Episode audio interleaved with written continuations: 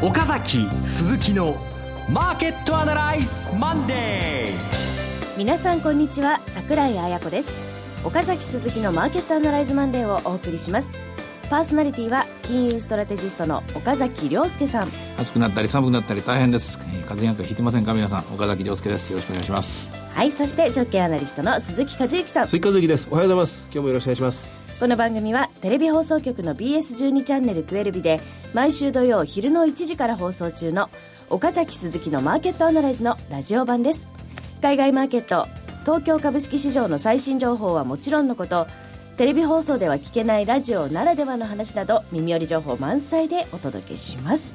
さあということで先週末は鈴木さんが札幌で豊か商事セミナーという行ってまいりました寒かったです。ああ寒かったですね。もう現地の札幌の方は、いや今年はもう例なくすごい暖かいよ。って言うんですが ね、私はダウンと、えー、マフラーでブルブル震えていたっていう状態です。なんかちょっと鼻声ですよね、えー、そうなんですよ。あのやっぱ風邪をひいてしまいまして。でしかし会場はもう満席です、えー、大変な熱気でちょうど日経平均2万円乗せた翌日というところで、ね、会場は2万円という感じでしたか。そうでした。まさにそうでした、はい、岡崎さんはいや、えー、テレビでずっとイルカのニュースを見てね震えてまして心配で。自信がね。そうそうそう何事もなくよかったですね。よかったですけどねはい、はい、ね。まあこれからどうなっていくのかじゃあちょっと伺っていきましょう。番組進めてまいります。この番組は株三六五の豊か商事の提供でお送りします。今週のストラテジー。このコーナーでは今週の展望についてお話しいただきますえー、選挙がもう一回あるんだろうけど、ひとまずまあ、予想通りというか、すごいなんか、しらっとした感じの、無関心な形になって、あんま良くないパターンですよね。なんか、マーケットもそうなんですよね。えー、2万円に乗せて、もっと盛り上がるかなと思ったら、はい。うん、まあ、ニュースなんかでもね、取り上げていて、で、証券会社とかでも盛り上がっているシーンが見えるんですけども、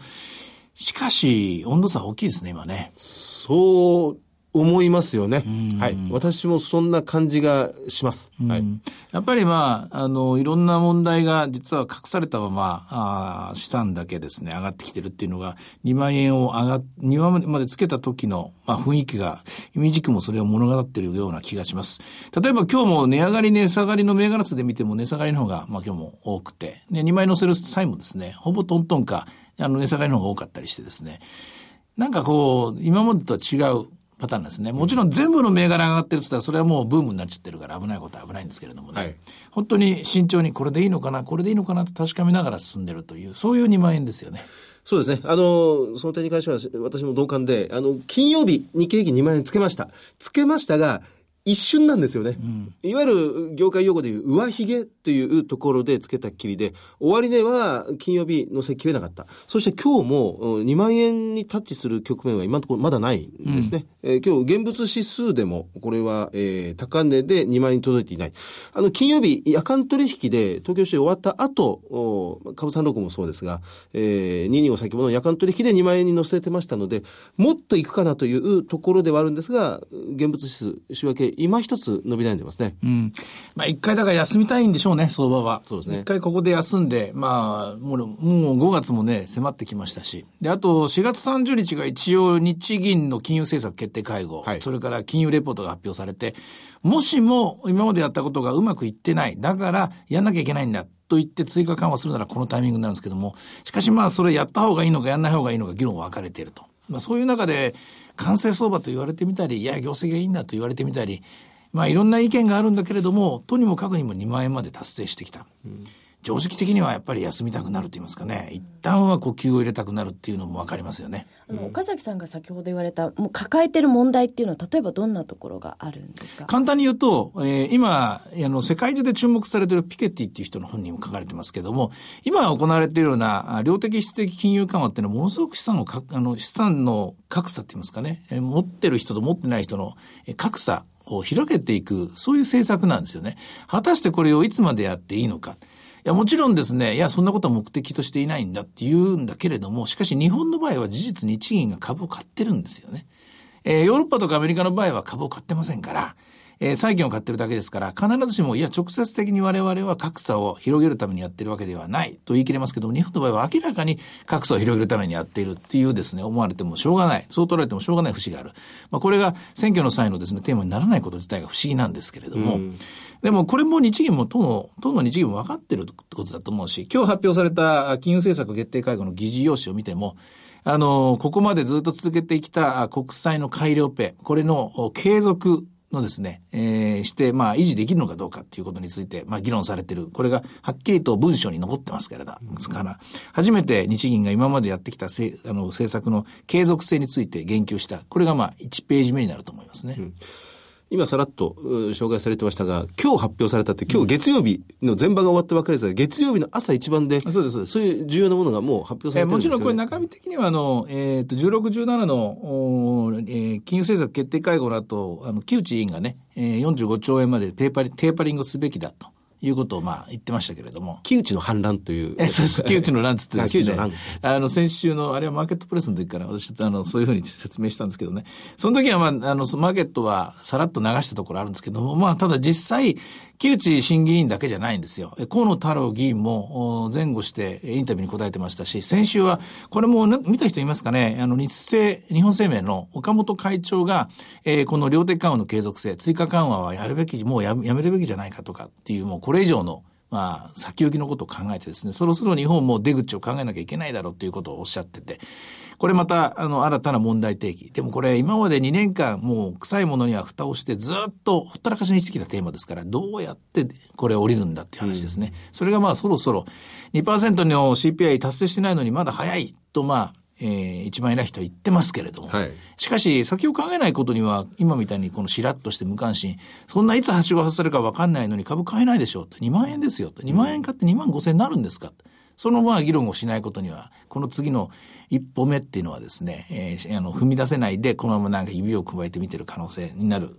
まあそういう懸念がありますよね。そうですね。あの、2万円に乗せたところで、まさにこれがゴールなのか、スタートなのか。まあよく業界の人、まあ私も含めて、証券業界の人は、通過点なんていうふうに表現を使ったりするんですけどね。しかし、そんな簡単に通過点って今、この状況で言えるのかなっていうと、もう少しあの通過点の言ってる人に聞きたいんですよ。じゃあ出口戦略あなたはどうすればいいと思います？つって。多分誰も持ってないわけなんでね。そうなんですよね。うん、だから2枚乗せたところで、やはりきちんと考えるべきなところではありますよね。ねうん、本当に議論すべきは、これあの、土曜日の朝昼に、えー、放送しました、マーケットアナリテレビのところでも、大和証券の高橋さんにもお越しいただいてね、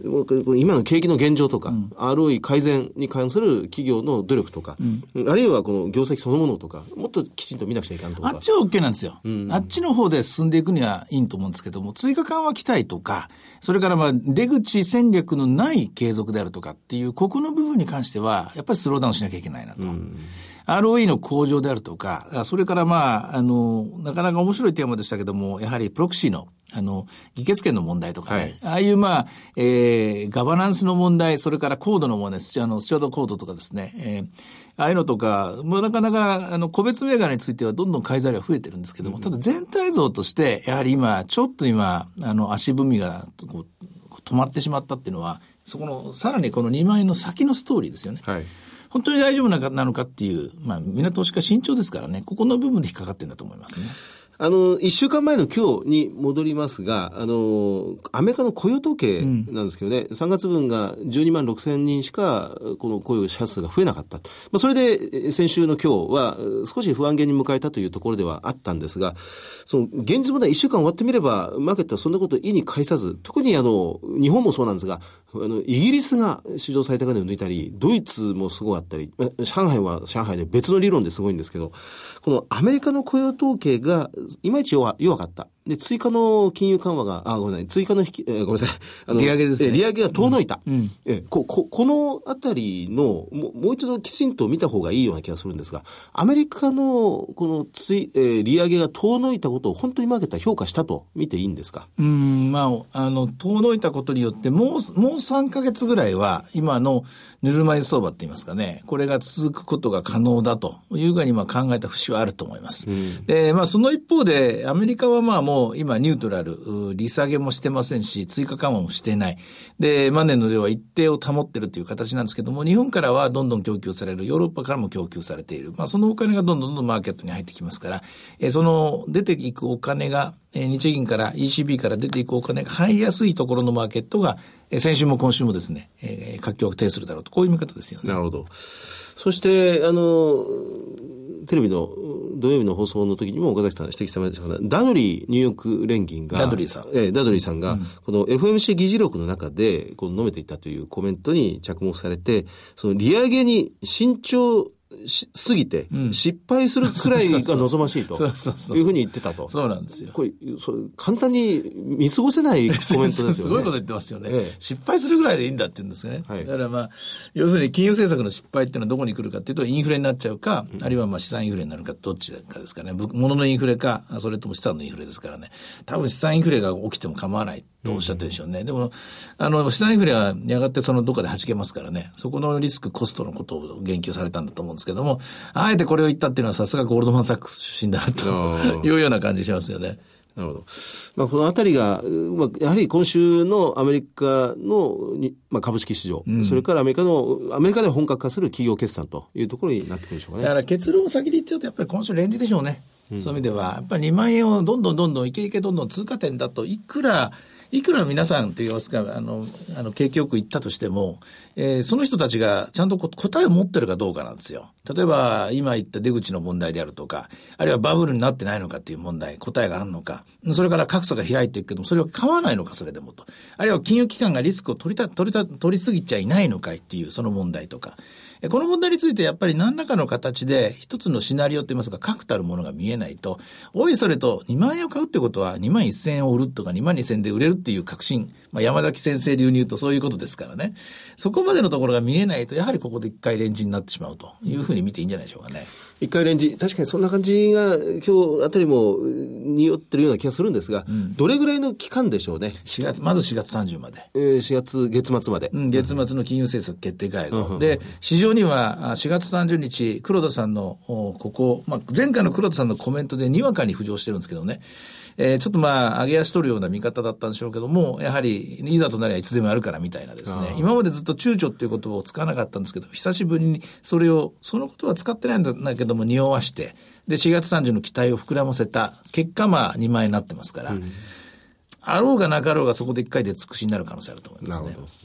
はい。では、前場の指標で見るものありますか？はい。えー、まあ、先ほど伝えて、えー、おりますように、値下がり銘柄数の方が多いというのが前場の動きです。プラス銘柄721、値下がりが1000飛び飛び7銘柄、日経平均は、コアバイス25円安という形で終わってます、ね、ジャスダックとかはね、上がってるんですね。で、マザースも上がってるんですね。ですけどもね、今日ちょっと気になるのは、小幅安なんですけども、ボラティリティが20.55まで0.5ポイント上がってます。これあの、先週1週間で見るとですね、金曜日だけちょっと上がったんですけどね、金曜日から上がり出したって言い方の方がいいかもしれない。これだけ、あの、ずんずんずんずん上がってきて、高値警戒感あるにもかかわらず、ボラティリティはすごい低かったんですよ。19%ぐらいのところでね。それが金曜、月曜とちょっと上がってます。もう少しこれ見ておいた方がいいかもしれませんね。これぴょんと上がってくると、ちょっと腹になるかもしれませんね。はい。では、株365いかがでしょうか？現在906円。今日は安いところは835円まであったみたいです。高値は多分オープン直後の時間帯だったと思うんですけども、2万飛んで飛んで飛んで6円というのが記録されています。はい。ということで、いろいろ展望していただきました。今週末には土曜昼の1時から BS12 チャンネル12で放送している岡崎鈴木のマーケットアナライズもぜひご覧ください。また、Facebook でも随時分析レポートします。以上、今週のストラテジーでした。岡崎鈴木のマーケットアナライズマンデー。それではここでセミナー情報です。まずは、えー、毎週土曜昼の1時から放送中の BS12 チャンネル12岡崎鈴木のマーケットアナライズからセミナー情報です。えー、今年度のリアルマーケットアナライズ最初の開催が神戸になっております。はい。はい。今までまだ参加されたことのない皆さんに会いたい、それから行ったことのない土地に我々も行きたいということで、えー、 brand new experience というコンセプトで皆さんに会いに行きます。リアルマーケットアナライズ2015 brand new experience in 神戸。えー、第1回目セミナー4月25日土曜日、もう間もなくですね。会場は神戸国際会議場メインホールです。応募方法は BS12 チャンネル12の岡崎鈴木のマーケットアナライズを検索いただきまして、番組ホームページからリアルマーケットアナライズ2015ブランニューエクスペリエンス in 神戸応募フォームにご記入いただくか、電話番号0120-953-255 0120-953-255から通話料無料、自動音声応答サービスにて24時間ご応募を受けたまっております。締め切りは本日4月13日月曜日となっております。ラジオを聞いたらすぐポチッとお願いします。はい、お願いします。はい、神戸、もう間もなくですが、そろそろ話すことも固まって来たんですよね。うん、あの、お題が new experience ですから、はい、 experience なこと、 experience なセミナーに、うん、そういうふうなことを目論んで、えー、今着々と資料を作ってるんですけども、えー、参加型のセミナーにしたいなと思ってます。おちょっと初の試みですね、これもね。ねはい、ぜひ、えー、本日締め切りです。お忘れなく、えー、お申し込みよろしくお願いします。さあ、そしてその神戸なんですが、その、えー、翌月です。5月23日には豊か商事のセミナーも開催されます。こちらは岡崎さんがお一人なんですけれども、豊か商事資産運用セミナー in 神戸。日程が5月23日土曜日12時30分会場、13時開演です。えー、1ヶ月後となりますが、岡崎さんどんな話になりますか、ね、なんかね、これあの、三宮研修センターっていうところで行われるらしいんですよ。はい、はいいいのかなと思って、だったら研修っぽくやりましょうかっってね。もう、地獄の結集、結集じゃないけど、ピシッって感じで。感じですごいきついのにやって、そんなこと言うと、来ないかな、人が。いや、ぜひぜひ来てでもやっぱり、なんていうのかな、そういうこう、訓練っていうのかな、はい、そういうのも大事かなと思うんで、一回そういうのもトライしてみようかなと思ってます。はい。いろいろ新しい試み始まりますね、うんはい。はい。ということで、会場が神戸三宮の市役所東正面にあります、三宮研修センターです。お申し込み連絡先は、豊か商事大阪支店、フリーコール0120-441-377 0120-441-377です。受付時間は同日祝日を除く9時から20時ということで、えー、ぜひですね、我々のリアルマーケットアナライズの4月25日のセミナーに応募された皆さんも1ヶ月後のこちらのセミナーも、はい、うん、来てみてください。やっぱりね、あの、なんて言いますか、身になってもらいたいし、ね、もう、もっと、もう直接的な言い方すると、やっぱり儲けてもらわないと。そうですね。やってみないんで、はい、やっぱり1ヶ月後に、あの、その1ヶ月前の内容が良かったのか悪かったのもね、うん、もう率直な意見も聞きたいし。確かめると。そうだし、ね、で、じゃあ1ヶ月見たと。じゃあ次何に手を打とかっていうと、打とうかっていうですね、そういうセミナーもこれからこう、建設的なって言いますか、実践的なセミナーですね。これも増やしていきたいですよね。はい。さあ、それから VOD セミナーのお知らせです。リアルマーケットアナライズのウェブ版セミナーとも言うべき、マーケットアナライズプレミアムビデオオンデマンド配信中です。こちら第7弾が公開されております。今回のテーマは、キャッシュフロー分析を応用した為替の読み方ということで、えわかりやすく解説いただいております。この VOD セミナーの視聴方法ですが、BS12 チャンネル12日、岡崎鈴木のマーケーケットアナライズの番組ホームページにアクセスをいただきまして、VOD セミナーというボタンをクリックしていただければ簡単に視聴ができます。ぜひこちらもチェックしてください。さあ、そして最後のお知らせですが、こちらは BS12 チャンネル12日から今週末のマーケットアナライズ終了後の番組のお知らせです。今週18日土曜日13時59分から BS12 チャンネルプロ野球中継2015千葉ロッテマリーンズ対福岡ソフトバンクホークスの試合を生中継で放送します。24時間全国無料でご覧いただける BS12 チャンネル12日では今年もパリーグの熱戦をプレイボールからたっぷりお伝えしますので楽しみに見てください。パリーグって今これはロッテ対ソフトバンクなんですけど、はい、パワー今ぶっちぎりで日本ハムファイターズが突っ走ってるんですよね。大谷君すごいね。札幌は大変な熱気でしたね。はい。ということでね、注目のパリーグ熱戦、ぜひご覧ください。えチャンネルの見方がわからない方は、カスタマーセンターへごでお電話ください。オペレーターがチャンネルの見方をお教えします。フリーダイヤル0120-222-318。0120 222-318 BS12 チャンネルカスタマーセンターまで今週の土曜日はプロ野球生中継です。千葉ロッテマリーンズ対福岡ソフトバンクホークスをマーケットアナライズが終わった後 BS12 チャンネルでぜひご覧ください。ということでセミナーのお知らせでした。フォローアップアナライズ。このコーナーでは先週放送の BS12 チャンネル12日岡崎鈴木のマーケットアナライズについてお二人にレビューしてもらいます。あの大和証券の投資部高橋さんにお越しいただいて、えー、この新しいご本が出るその内容を詳しく伺いました、えー、大予測投資テーマ別成長業界企業という、うん、またこれがヒットしそうな本ですね。なんかいろいろ難しいこと言ったんだけど、一番面白かったのは宅配のとこでしたね。変な 話ですけど。そうですね。これ。って新しいテーマで。えー、この、これ、この宅配なくして、このインターネット通販は成立しないという。うん、そう、えー、そうそうそうそう世の中、インターネットがあればいいんだっていうもんじゃなくて、やっぱりこう、リアルの世界では物を運ぶというのが、ますます広がってますね。ねもう一つ言うと、同時性っていうのをみんな求め始めたでしょ。みんな手にするとき一緒に手にしたい。はい。で、そうなると、本当に物流がものすごいパワーを持ってないと、せーのでみんなが同じものを手にすることできないわけですよね。本当ですね。うん、ここのところですね。うん、これが今ね、あのにわかにこう脚光を浴びてるところだと思いますね。本当にコンビニに1日4回配送するとかですね、うん、食品スーパーがよそよりもこう力をもうぐっと伸ばそうとしたら、いかに新鮮なもの、いかに遠くのものをこう並べるかということが問われてますもんね。画期的だと思いますよ。例えばスマホで iPhone が出ました。世界中の人が同時に iPhone 持てるっていう世の中を作っちゃったんですよね。そうですね。これはすごいですよ。じゅんぐりじゅんぐりに自分のところに手に入るの3か月後です、6か月後の世界じゃないんですもんね。うんこれまあ感覚的には、要するにメールとかダウンロードとかと同じ発想で物が手に入る。で、それに今度ドローンが来たら、うん、もっともっとそうですね。出てくるまあ、トラックと鉄道だけで運んでた運んでたものが、うん、空中、そうそうそうもう本当に近距離かもしれませんが、空中から運んでいくということも可能になっていくと。で、そのドローンの中に、なんと、実はドローンっていうのは飛ぶスマホであって。スマホであると。これびっくりしましたね。で、その中の一番大事なところを作ってるのが、某